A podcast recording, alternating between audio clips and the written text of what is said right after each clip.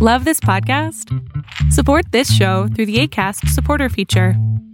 It's up to you how much you give, and there's no regular commitment. Just click the link in the show description to support now.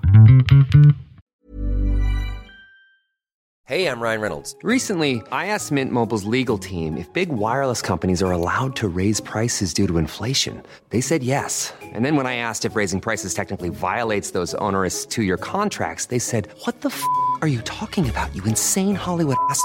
F- So to recap, we're cutting the price of Mint Unlimited from $30 a month to just $15 a month. Give it a try at mintmobile.com slash switch. $45 upfront for three months plus taxes and fees. Promo for new customers for limited time. Unlimited more than 40 gigabytes per month. Slows. Full terms at mintmobile.com.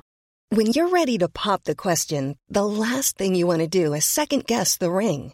At Bluenile.com, you can design a one of a kind ring with the ease and convenience of shopping online. Choose your diamond and setting. When you find the one, you'll get it delivered right to your door. Go to Bluenile.com and use promo code LISTEN to get $50 off your purchase of $500 or more. That's code LISTEN at Bluenile.com for $50 off your purchase. Bluenile.com code LISTEN. Five persons, including actress Sharon Tate, were found dead at the home of Miss Tate and her husband, screen director Roman Polanski. The whole thing is very, Miss Tate, who very starred in Valley of the mysterious, Dolls. but this is what I know. Un- Authorities say a menacing letter received yesterday by a Vallejo newspaper was not sent by the infamous Zodiac killer. Betsy Gebhardt has details. that Area 51, the secret Air Force base in Nevada, actually exists. In Dallas, Texas, three shots were fired at President Kennedy's motorcade in downtown Dallas. He's been called the East Side Rapist. He's been called the Visalia Ransacker, the original Night Stalker, and the Golden State Killer. You have now entered into the House of Mystery, the best in true crime, conspiracy, and alternative history, with Al Warren and Kevin Thompson. KCAA, the stations that leave no listener behind. Broadcasting on 1050 AM, 102.3 FM, and 106.5 FM. The trifecta of talk radio for Southern California. Welcome back into the House of Mystery, and I'm your host today, Al Warren, and Kev Thompson is joining me, of course. Hey, everybody. Now we are covering crime, and uh, we've got a special actually. After after having John Borowski, and we're talking about the staircase, we had to find out about the staircase. So we both watched it, and uh, here we go. We've got uh, one of the uh, main players, we'll call it, one of the main characters on it. We've got the lawyer for Michael Peterson, and that's uh, David Rudolph. Thanks for being here, Dave. Thanks for having me. I appreciate it. Wow, that's quite a show. That's quite a series. Did you did you think this was going to take off like it is now? Uh, you know, I had I had actually no idea what would happen when we did the when we did the filming. Uh, uh, the real goal uh, for me was simply to allow people to see what a criminal defense lawyer actually does, as opposed to uh, what uh, what the sort of stereotype is based on fictional movies and TV shows. Uh, and so, you know, from my perspective, however many people actually got to see it uh, would be great. But uh, you know, it's not as though I was uh, had any financial interest or, or other interest. So uh, for me, it was really an educational experience, uh, and, and I'm I'm very pleased that that it's gotten as popular as it has. Yeah, we were talking about that before, and I know Kevin was um, quite surprised uh, of how much work you actually did in this case, like even going to Germany. Wow. Yeah, you went above and beyond. And even with the test juries and everything, I mean, it, w- would you say that that was a, a normal defense process, or is this something that you did because the importance of the case? Well, obviously, each case is going to require a different level of preparation uh, depending on the issues involved and depending on the kind of resources you have. But well, here's what I will say. Most criminal defense lawyers approach their cases with the same attitude uh, that I approached the Peterson case with. Uh, sometimes they don't have the resources to do everything that I was able to do. Uh, but in terms of the ethics of most criminal defense lawyers, how we approach the issues, what our goals are, I, I think it was very typical. Yeah, yeah.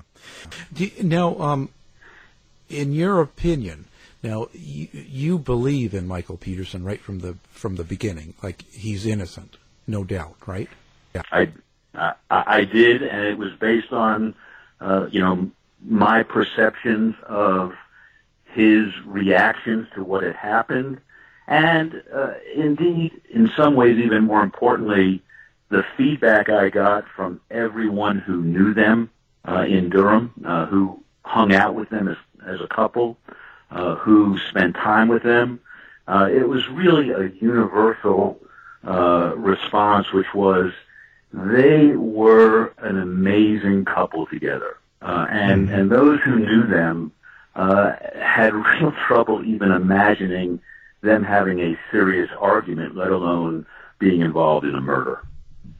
Yeah, yeah, and and for, for me, um, I think I think the um, the gay aspect is what tainted the whole feel of the trial, and it it, it seemed to um, give disgust to a lot of people, and it seemed to upset and um, annoy people, and, and and in a lot of the prosecution.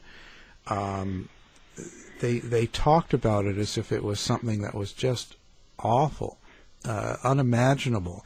It, it just uh, they could never be a happy couple or soulmates or close with such a secret.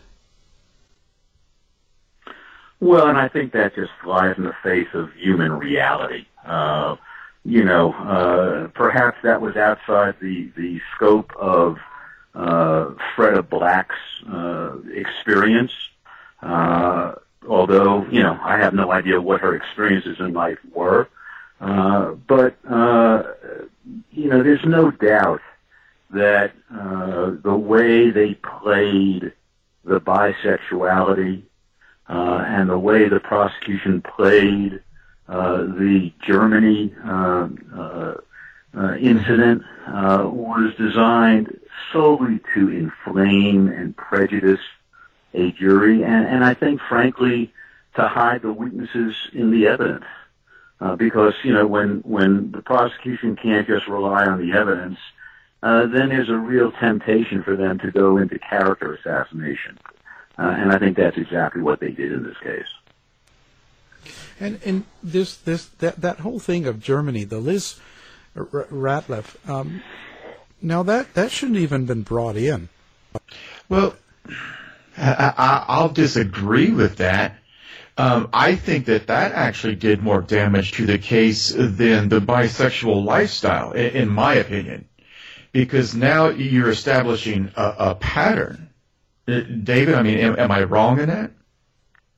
Well, you're wrong. No, you're right in the sense that it certainly had a tremendously negative impact. But when you talk about patterns, uh, in order to have a pattern, there needs to be evidence that somebody did something uh, that constitutes a pattern. There was absolutely no evidence that Michael Peterson had anything to do with the death of Elizabeth Ratliff. The evidence was that he dropped her off at her apartment the night before. The evidence was that the next morning, uh, the nanny found Elizabeth Ratliff's body, uh, which was still warm, according to her testimony. There was no rigor mortis that had set in, and, and if she had been dead from the night before, her body would have been stiff at that point. The police who went to the scene saw no evidence of foul play.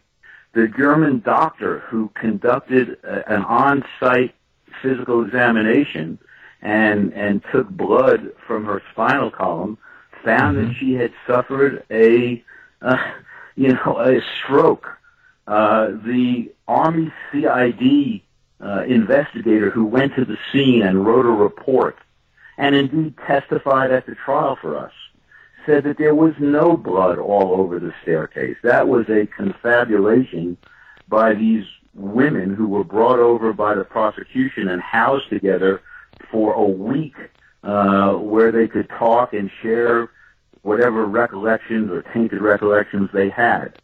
So, you know, the bottom line was that, that this was, this was simply an accident in Germany, not an accident, a natural death in Germany that got blown up, uh, and, uh, and, uh, linked, uh, to Kathleen Peterson, uh, in ways that were simply improper and, and unjustified. So I don't see it as a pattern, Kevin. Uh, you know, I see it as something that happened 18 years earlier. And, and really, when you think about it, what is the theory that Michael Peterson was a staircase killer who found some, some, uh, you know, unique way of killing women on a staircase? Uh, Yeah, every 18 years, and in the me- and in the meantime, he divorces his wife in a contentious divorce, and she's still alive and breathing. I mean, it just makes no sense. Yeah, I, I could see though, where, like you said, you know, in, in in the show, well, this is going to give him a label, you know, the the staircase killer, and, and you know, and I can see where that's at, but but to me, it made no sense because I can think of a hundred ways to kill a woman better than dragging her up the stairs and then throwing her back down. Something you want to confess? There? Exactly. no. something you want to, something you've been thinking about there? Like uh, maybe we. I don't know.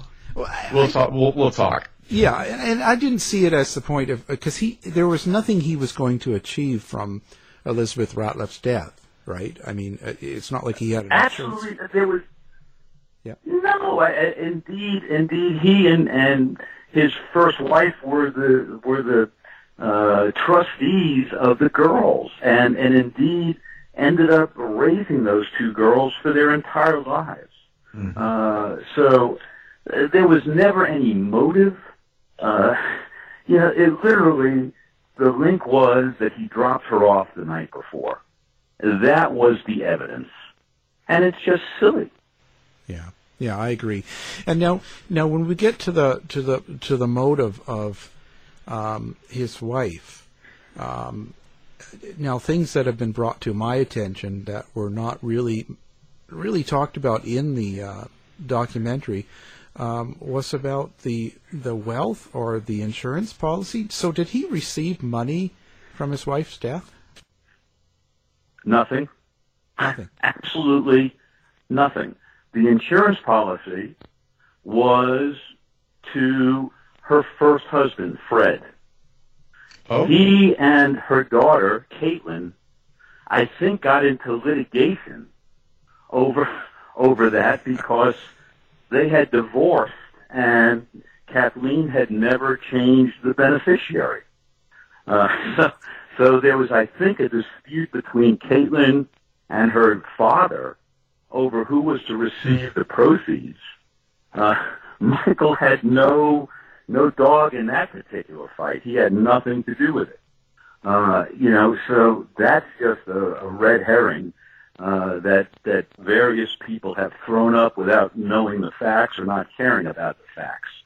Uh, with regard to their financial situation, uh, what we established during the uh, during the trial, and again, you know, some of this stuff didn't appear in the documentary, uh, and and from my perspective, it should have, but you know, they had a lot of uh, a lot of video to uh, to assemble.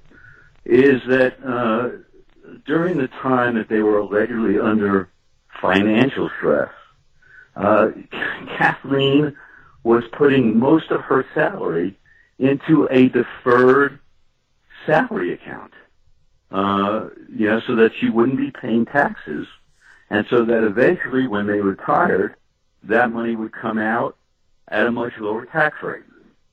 So that sort of flies in the face of their of their having some sort of financial stress. You don't defer your income if you're un- undergoing financial stress.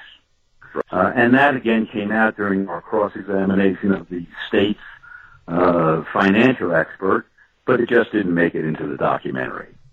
Well, he was making pretty good money off of his writing and everything. I mean, if you can afford to run for mayor in a campaign, I mean, you're really not hurting for cash anyways.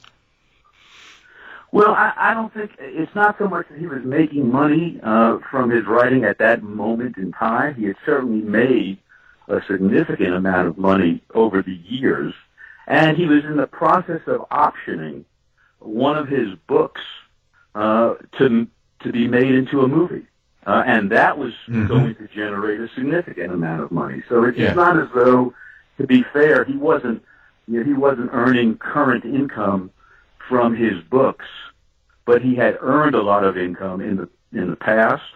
Uh, he he had certainly put a lot of that into buying that house, uh, and uh, he literally was in the process. I think that very weekend or the week before. Uh, of talking along with David Perlmutt, uh, who was a newspaper reporter in in Charlotte, about optioning uh, the book. So uh, Yeah. they just weren't they weren't hurting for money.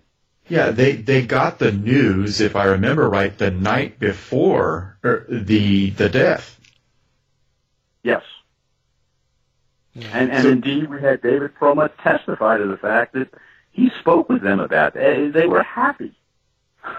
so, so it, the whole theory never made any sense. Yeah, here you have a couple who, by all accounts, gets along really well. You know, the only people who testified that there was ever any problem in the relationship was was Candace, who initially said they had a great relationship until she saw the autopsy photos, and I don't quite understand how that changes her view of the relationship, but apparently it did. Uh, so you have this couple that gets along incredibly well.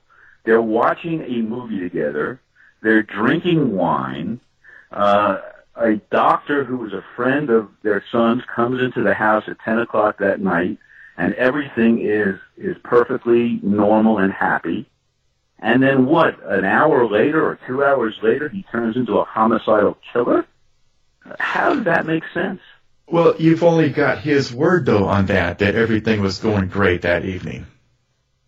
No, no, no, no, no, no, not true. Because his son Todd showed up at the house at 10 o'clock that night with a doctor who was a friend of his. And the doctor testified at the trial. Again, this didn't make it into the documentary, but she testified that everything was perfectly fine. Moreover, you had a phone call between uh, Kathleen and a coworker later that evening, and the coworker testified that everything was normal and fine. So there was never any evidence of there being any tension in that relationship or that situation that night. Uh, quite the contrary. The evidence was that there was none. Well, see, that would have been important to put into the show because that's exculpatory, almost. Oh, it's it's completely exculpatory. Now, you know, it, it certainly was at the trial. You know, it, it was it was evidence at the trial, uh, but you know, I had no control over, over what they decided to put in the documentary. Uh, and uh, and look, you know, they put in as much as they could. They they obviously made decisions uh, about you know what evidence was the most important and what evidence was not the most important. You know, that's something that I might disagree with, uh, but that wasn't my choice to make.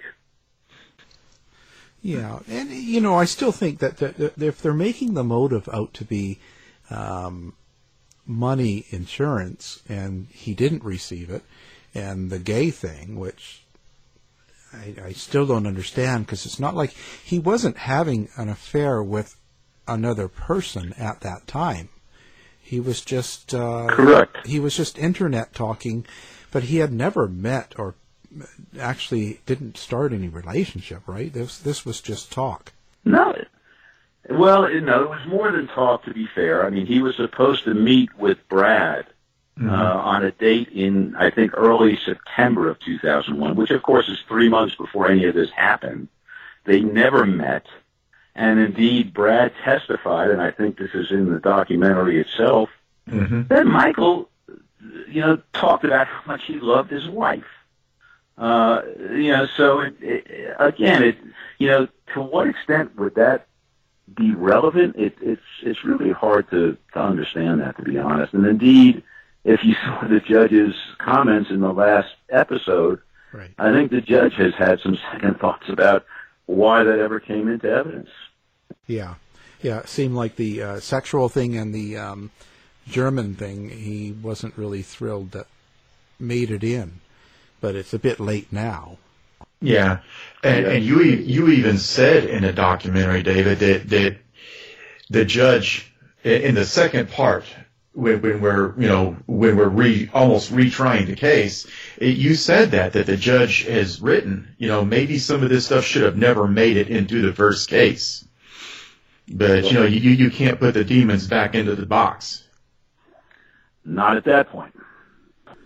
Now, now the son Todd that showed up that night. That's another thing that uh, if you see it floating around the internet, there's a lot of talk about that. About um, perhaps he was involved, and what was he doing there? He didn't live there, and why was he? Who shows up to a house um, at night like that? Um, what's what's your comment on on Todd?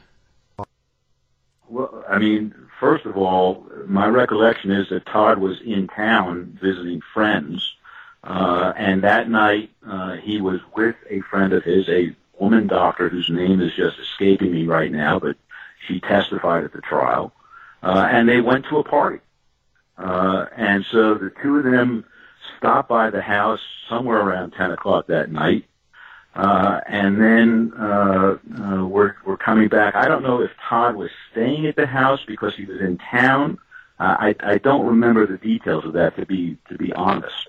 Uh, but um, uh, th- there was never any any uh, evidence that Todd had anything to do with it. Indeed, he was with this doctor at a party uh, the entire evening. Uh, so you know, if, if if Todd is a suspect, he had a he had a complete alibi.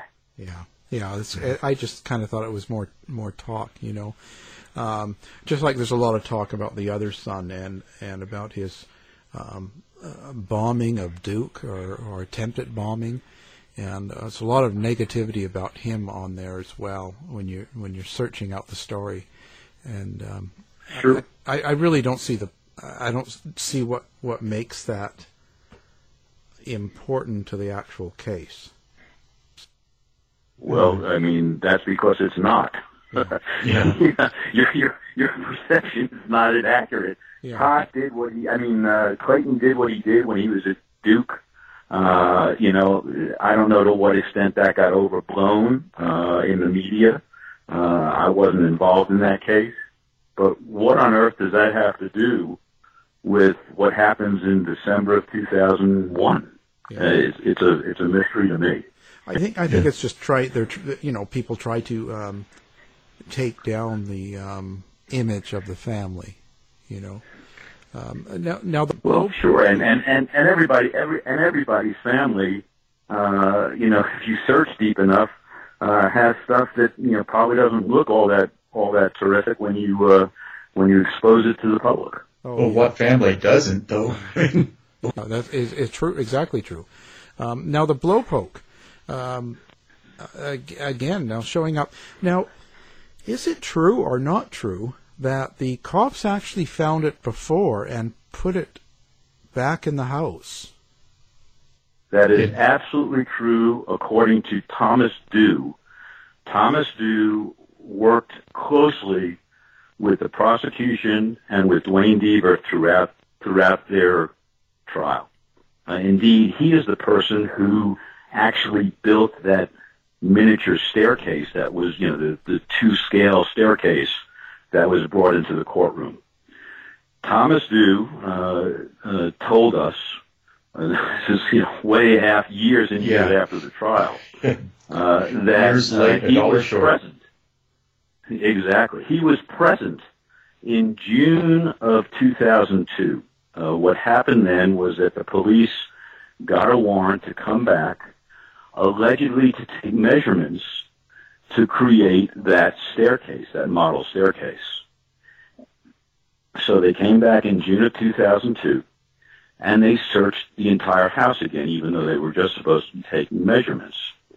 And according to Thomas Dew, uh, Deaver, along with the uh, lead investigator, uh, in searching the house, found that particular item. They didn't know it was a blowpoke. It was just a straight Uh, they thought it was a they thought it was a curtain rod, uh, Yeah. and they photographed and they photographed it, uh, and they put it back where exactly we found it, according to Thomas Drew. This is not this is not something that our investigator is talking about. It's Thomas Drew. They put it back where we then found it a year later, covered in cobwebs and spiders and bugs. Uh, and we never saw that picture that was taken according to Thomas Dew. Indeed, you know, the blowpoke didn't become the murder weapon of choice until jury selection was underway.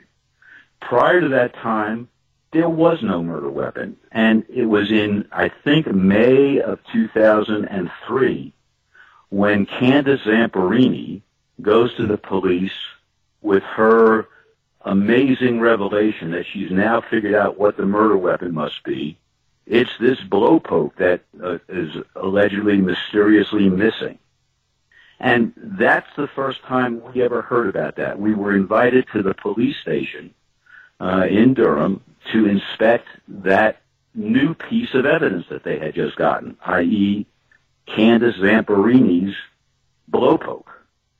Uh, now, when that came to the attention of the police, when when Candace uh, put that theory out there, they knew they had to know. You know, certainly the lead investigator in Deaver knew that they had seen that before. It wasn't missing; it was down in the basement.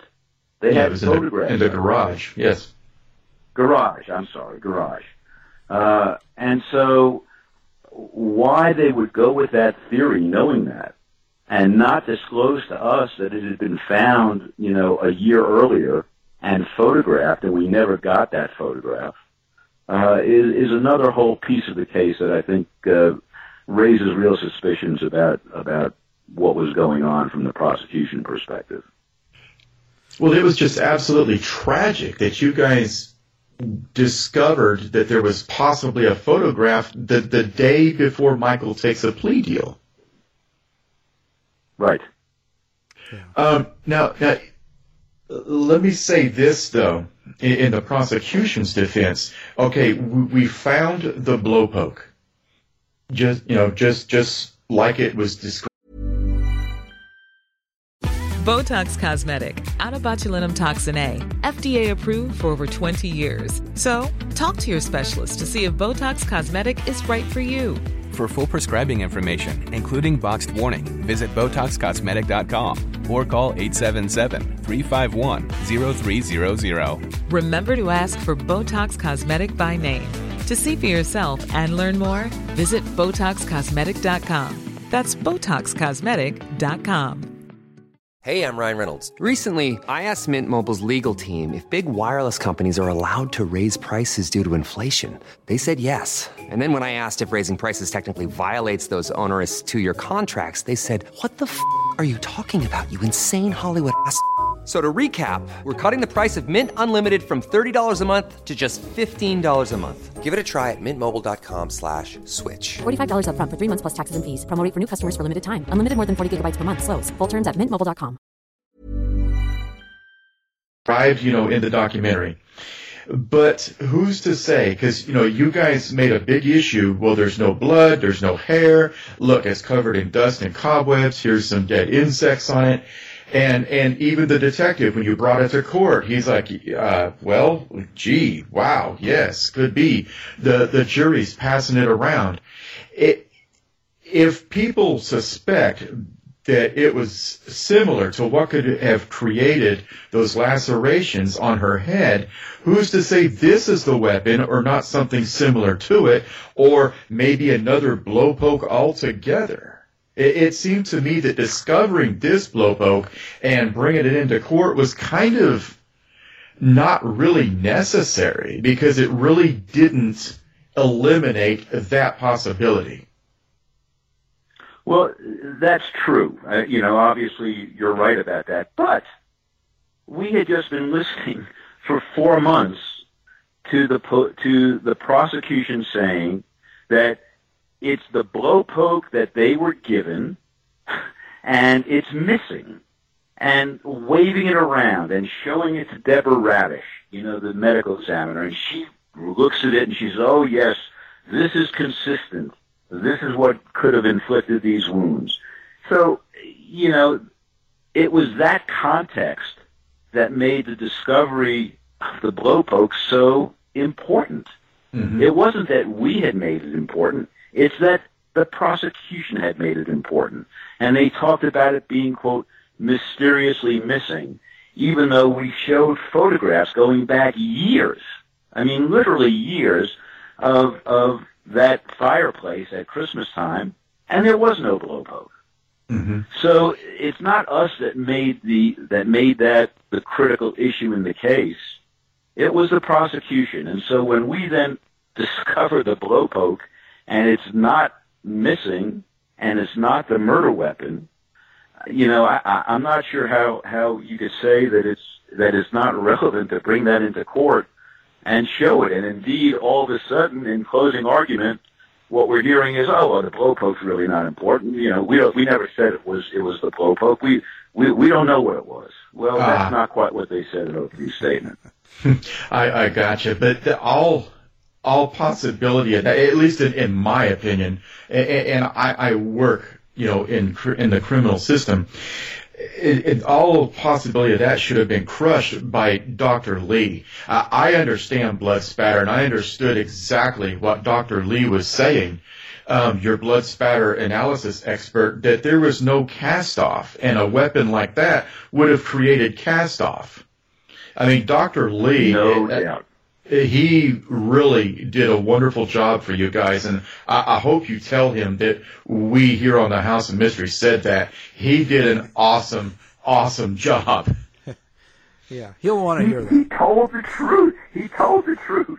You know, I mean, he did. Eh, you know, I, I hear what you're saying, but he didn't do a job for us. He actually came in and testified about what a legitimate crime scene forensic person would be looking at, which is if you've got that kind of a weapon being used to inflict those kinds of wounds in that space, there's going to be cast off. And Yeah. indeed, there wasn't. There weren't any, there weren't any nicks in, in the walls. There weren't any you know indentations where where something. I mean, the whole thing was was absurd when you really think about it. When you look at that staircase.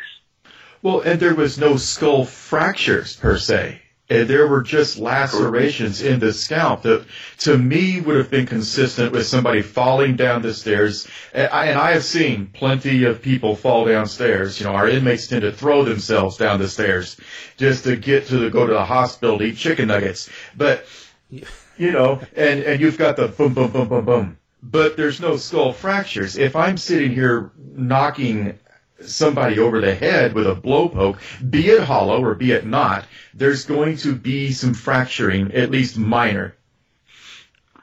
and and some injury to the brain.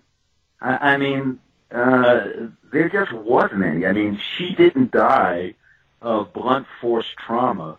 She died of blood loss. She bled out. And and when we talk about um, blood, and we talk about uh, Duane Deaver's, now this this really really bothers me that someone like uh, Deaver can actually make up testimony, get caught in making up testimony, and not have to pay for it in any sort of legal fashion. How how, how does that how does that happen? Well, it happens because it's the prosecutor who determines uh, whether somebody's going to be charged with perjury. Uh, you know, Deaver wasn't the only person uh, who, only expert uh, secured by the prosecution who committed perjury under oath. They had an expert by the name of Sammy Shabani, uh, uh, an alleged mechanical uh, engineer uh, who testified or tried to, uh, and after he uh, provided his background, uh, we impeached him uh, to the point that the judge struck his testimony. Uh, and he walked out of court and he never got prosecuted for for his perjured testimony. So you know, it, at the end of the day, it's up to the local prosecutor as to whether or not somebody's going to get charged with something or not. Uh, certainly, if one of our experts had done that, I can guarantee you that they would have been charged with perjury. Yeah. Uh, but uh, you know, Duane was on their team. But that brings me to one other point then. One thing I noticed from the very beginning until the end, the whole prosecution team, all of them, including Deaver, everybody that was involved in that, in the making and part of that film, was really, really angry. And really angry at uh, Michael Peterson. And I really, I don't understand it. Where did all that anger come from? Why were they so hateful to him? Well, it, you know, that's an it's an interest that's an interesting observation, um, and I guess you really you see it uh, in some of those interviews that that the film crew did with with both Hardin and then uh, a, a meeting uh, that the prosecutors had, and, and indeed one of the prosecutors talking there is Michael Nifong, who was uh, ended up being disbarred for his role in the uh, Duke lacrosse case. Um, uh, and I, I hadn't really focused on that, to be honest, uh, until you just raised it in terms of their anger. Uh, but it, but it's true; it does sort of come across that way. And and I think if you ask Michael Peterson why, he would say is because he wrote very very critically of the district attorney's office uh, in his newspaper column. At least that that was always his his uh, perspective on why he wasn't going to get a fair trial in the Durham justice system. Yeah, and I guess that makes sense. Uh, but it, I well, I noticed it right from from step one. Every time it showed anybody on that team uh, talking or doing investigating, they they were angry, like uh, foaming at the lips almost. I was just like, it was, it, well, I thought it was crazy. Yeah. It was, I didn't understand the anger right from the get go. Oh, that's that's their job. That's their game face. That's what prosecutors do. Yeah, but they made that Nancy Grace look like a, a girl guide cookie scout girl. You know. I mean, well, really. the well, the woman wanted to be Nancy Grace so bad. Yeah, David stayed out of that one. Now, uh, now the owl theory. oh Um, boy. Yeah. So what what what what can you tell me about the owl theory and, and what your opinion of it is? Uh, well, first thing I can tell you is that it never occurred to me back, back in 2003. Uh, so, you know, a lot of people have asked, well, gee, you know, why didn't you raise this? Why didn't you get into it? And it's really simple. Uh, it didn't, it didn't cross my mind. Um, now, uh, and when I first heard it, uh, and in the, in the months after I first heard it, and I first heard it literally a day and a half before I was scheduled to give my closing argument at the time when all the evidence in the case had already been closed. Um, and, and, you know, I didn't have time to really think about it at that point. And then it sort of got made into a joke by the prosecutors and the, and the police and various other people talking about, you know, oh yeah, let's go and conduct an owl lineup and, you know, let's, uh, you know, Hey. uh, go, you know, go, go, It, go it was it was bushes, you know. Woodsy. That Woodsy Exactly. boy. You gotta watch him. Yeah.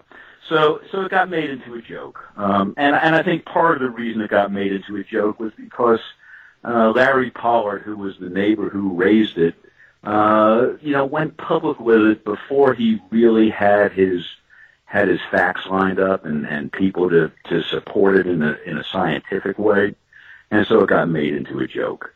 Uh, you know, as I got more involved into uh, the case after the conviction. Uh, and I really started sort of investigating it on my own, talking to the various people who, who Larry had, had secured as, as experts, uh, and starting to go back and think about some of the evidence that I really didn't pay much attention to at the time. You know, I'll give you some examples. There were some blood uh, drops on the uh, uh, walkway leading up to the front door. I didn't pay a lot of attention to it. Uh, I noted it, but I assumed that that was from Michael, you know, he, he had cradled Kathleen. He had blood on him. I assumed that was from him walking outside looking for the EMTs. Uh, and he certainly didn't, he couldn't remember what he had done, you know, after the phone call. Uh, there was blood on the front door frame, on the outside of the front door frame. Again, I assumed that that was from Michael leaning up against the door, waiting for the EMTs to arrive. There were, uh, yeah, there were there were um, pine needles found in dried blood around Kathleen's body or on her body. I can't remember which right now. And I assume that that must have come from the Christmas tree that they had set up, you know, shortly before that. There was a feather that was found in dried blood. That again, I, I remember thinking about it. I remember thinking to myself, that's bizarre. It must be from some down pillow or something. You know, so at the time, when you're looking at all these little things, was, and then there was a, a little, there was something that should have been in a container that was opened up in the courtroom that was missing, and it was described as sort of a metallic-like hard thing, but it was very vague description. Uh, you know, was it a talon? Uh, who knows? But it was missing. Uh, and so you start looking back at all those things, and and now you know uh, on social media, you see you know literally hundreds of instances where owls have attacked human beings, barred owls in particular. Yeah. And we didn't have access to that back in 2001 or 2002. Uh, you know, YouTube was, uh, you know, a bunch of people posting pictures of their kids, uh, you know, uh, playing with their cat. Uh, so when you put all that together, you know, the question for me, guys, is not whether can I say the owl, you know, inflicted the initial wounds on Kathleen's scalp. I, I don't know.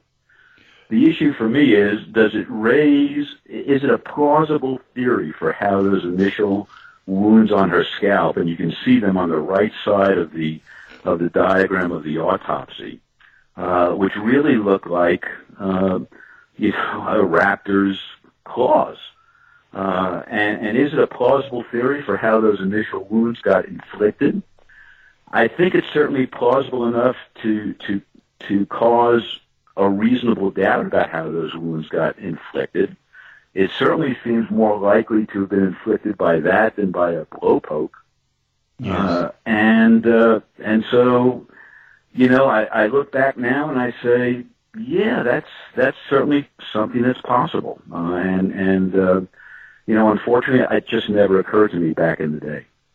Well, well, let, let's look at it a little bit closer, David. Um, and I know we're up against the clock for you, but this is just so stimulating. If if we're going to go with the theory that this was an accidental death and she fell down the stairs and it could have been possibly caused by an owl, the owl would have been had to have been at the top of the stairs to cause the attack No, no, no, and the fall. Let, let, let me stop you because here's the theory, and, and there's a.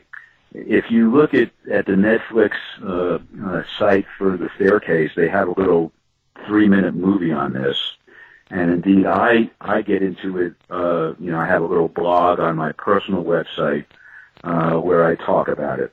The theory is this, and so let me be clear to all your listeners.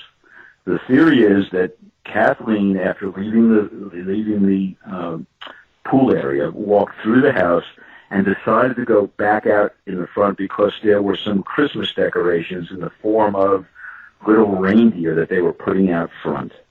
Uh, and those reindeer had not been there the day before, but Michael says they were, you know, now they're there the next morning when all this comes comes to light. So the theory is she goes out there to either put those out or place them or whatever, and gets attacked by an owl outside in the front of the house. Michael is on the other side of the house by the by the pool with that fountain going. Um, so the owl, the theory goes, would attack there, then you know claws her scalp. She starts bleeding. Then there are the drops of blood on the outside leading to the front door. Uh, then there's the bloody the bloody uh, handprint on the front of the door as she goes in. She gets inside the house.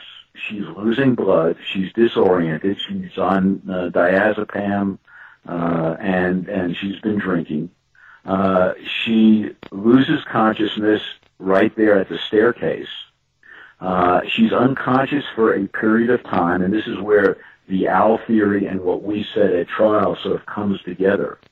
Uh, because her feet are completely bloody, the bottoms of her feet are completely bloody from the toes to the heels uh, in one solid blood stain. Uh, so obviously, she had to have been unconscious for some period of time.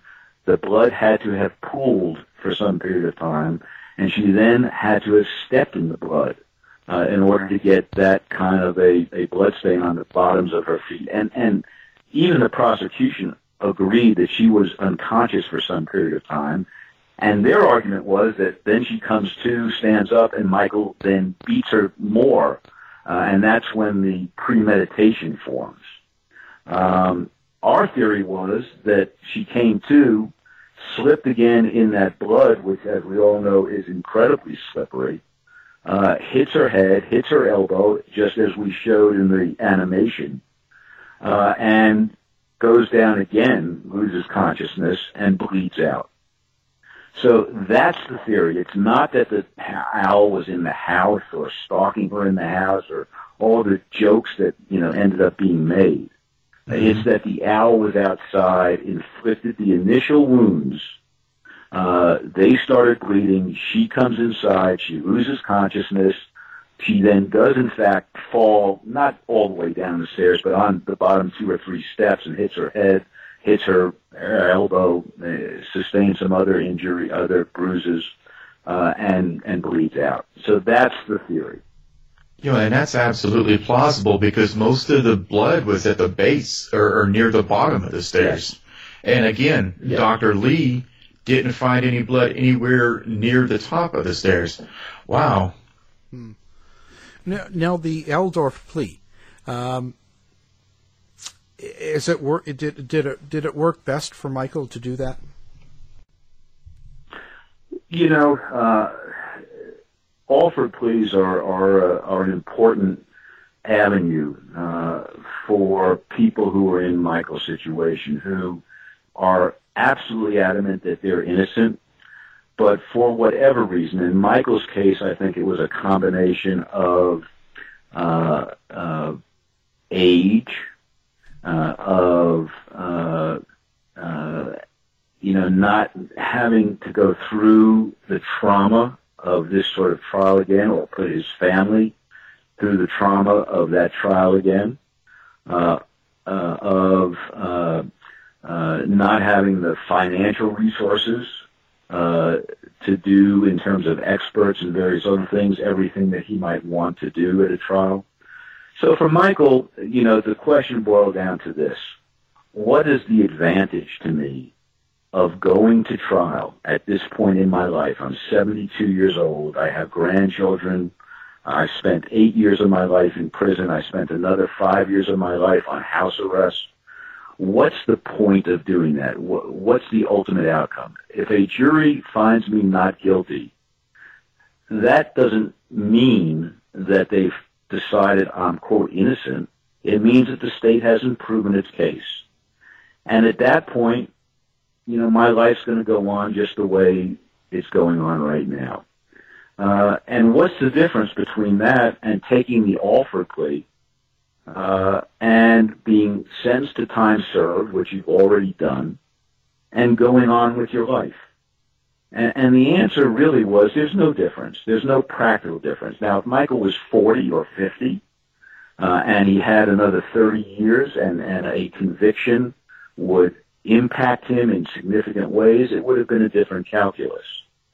But at this stage of his life, it made absolutely no sense to go forward, uh, and and that was that was the basis of the decision. Has this whole trial now? I, I, I just wonder if it's changed how you feel about the the justice system now.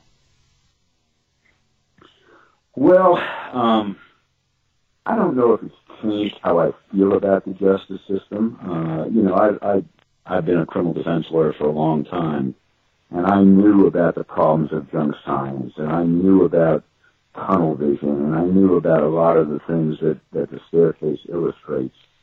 Um, but it certainly had a significant impact on me uh, emotionally and psychologically, um, in the sense that, as I as I say during the documentary, it really caused me to question uh, myself and my abilities and and my faith in jurors, which generally speaking I had pretty pretty strong faith in juries and it shook my faith in juries.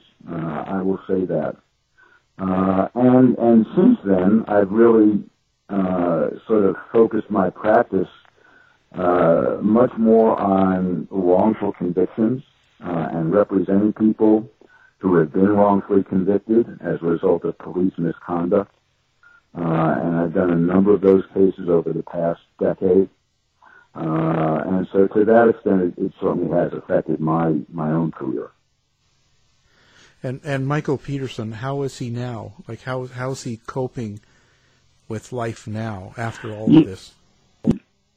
You know, I, I think that Michael uh, has has basically decided to just look forward and not not uh, not brood over the past.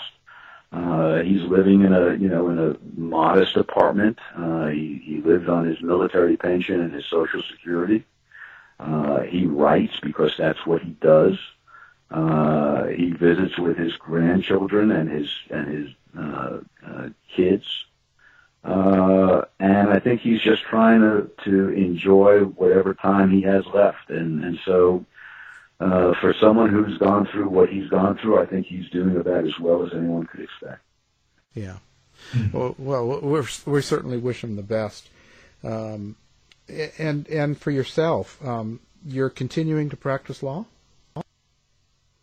I am still practicing law, as I said. I, I uh, although I have tried a number of criminal cases over the past decade, uh, my primary focus right now is really on wrongful conviction cases, and uh, and representing people who have, who have spent sometimes decades in prison for crimes that they demonstrably didn't do, and oftentimes as a result of police misconduct, uh, similar to Duane Deaver's. Uh, and so uh, that's really where I put my focus in trying to get those people compensation so that they could uh, put their lives back together. Well, after seeing the effort that you put into a defense, though, I'm writing a check for your retainer right now. wow, there you go. There's there's a there's an endorsement. wow. Well, it's certainly been a pleasure, and it's certainly uh, um, interesting, and, and the whole staircase and Michael Peterson case, and, and we appreciate uh, all the work you did and and coming on the show. Um, now, uh, do you have contact information or anything that you want to give out to the public? Well, sure. I mean, people people can certainly follow me on Twitter, uh, which is David S. Uh, at David S. Rudolph uh, on Twitter, uh, and I've got a, a personal web page, uh, uh, www.davidsrudolph.com, where you know I try to explain uh, from my own perspective how I ended up doing what I have done for so long, why that's important to me, uh, you know, the cases that that have been most significant to me personally uh, and why.